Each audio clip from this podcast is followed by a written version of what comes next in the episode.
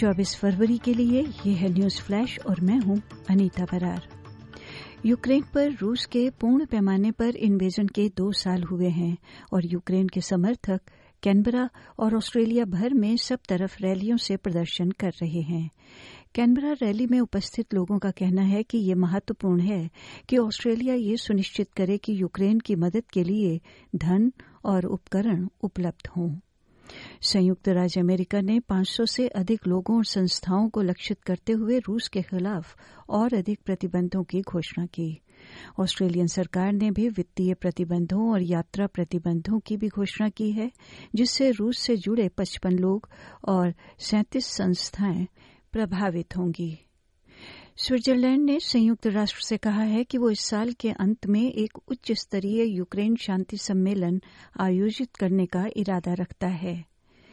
ये एक ऐसे समय पर हुआ है जब एक सौ तिरानवे सदस्यीय विश्व निकाय ने यूक्रेन पर रूस के पूर्ण पैमाने पर इन्वेजन की दूसरी सालगिरह पर बैठक की थी। संयुक्त राष्ट्र महासचिव एंटोनियो गुटेरेस ने संयुक्त राष्ट्र की बैठक में कहा कि ये समय है कि अब यूक्रेन में पूरी तरह से शांति बने। विक्टोरिया के पश्चिम में बुशफायर के कारण बीस से अधिक छोटे शहरों के निवासियों को वहां से निकलने के लिए मजबूर होना पड़ा। बुशफायर से कम से कम तीन घर नष्ट हो गए। लगभग पांच सौ अग्निशामकों ने आग के प्रसार को धीमा करने में सफलता हासिल की है, लेकिन आपातकालीन सेवाओं ने चेतावनी दी है कि स्थितियां कभी भी समय बदल सकती हैं। पुलिस का कहना है कि सिडनी के लिवरपूल अस्पताल में गोली लगने से जिस व्यक्ति की मौत हुई वो एक लक्षित हमले का शिकार था। ऐसा माना जा रहा है कि वो व्यक्ति माउंट रूट क्षेत्र का बत्तीस वर्षीय व्यक्ति है। आपातकालीन सर्जरी करने से पहले मेडिकल स्टाफ ने उसे पुनर्जीवित किया, लेकिन कुछ ही समय बाद शनिवार सुबह तड़के उसकी चोटों के कारण मृत्यु हो गई।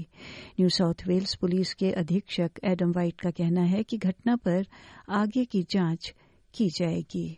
पूर्व में आया ट्रॉपिकल साइक्लोन लिंकन पश्चिमी ऑस्ट्रेलिया के उत्तरी तट पर फिर से आ सकता है और इससे भारी बारिश और हवाएं चलेंगी, लेकिन ये सब पहले के पूर्वानुमान के अनुसार उतना तेज नहीं होगा।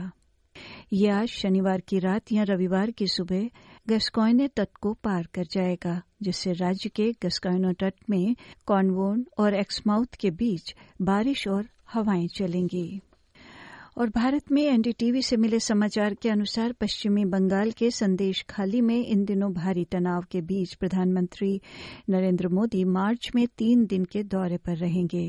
बीजेपी लगातार वहां महिला सुरक्षा को लेकर सवाल उठा रही है। संदेश खाली में जारी तनाव के बीच धारा एक सौ चवालीस लागू कर दी गई है। वैसे कोलकाता हाईकोर्ट ने उन्नीस फरवरी को संदेश खाली में धारा एक सौ चवालीस लागू करने पर अंतरिम रोक लगा दी थी। संदेश खाली में चल रहे विवाद के बीच राष्ट्रीय मानव अधिकार आयोग की एक टीम कल शुक्रवार को वहां पहुंची और महिलाओं के यौन उत्पीड़न के आरोपों के बारे में तथ्य जुटाने के लिए ग्रामीणों से बात की। अन्य समाचारों और समुदाय के समाचारों के लिए आप हमारी फेसबुक और हमारे web page S B S dot com dot A U forward slash Hindi से जुड़े रहें। न्यूज फ्लैश समाप्त हुआ।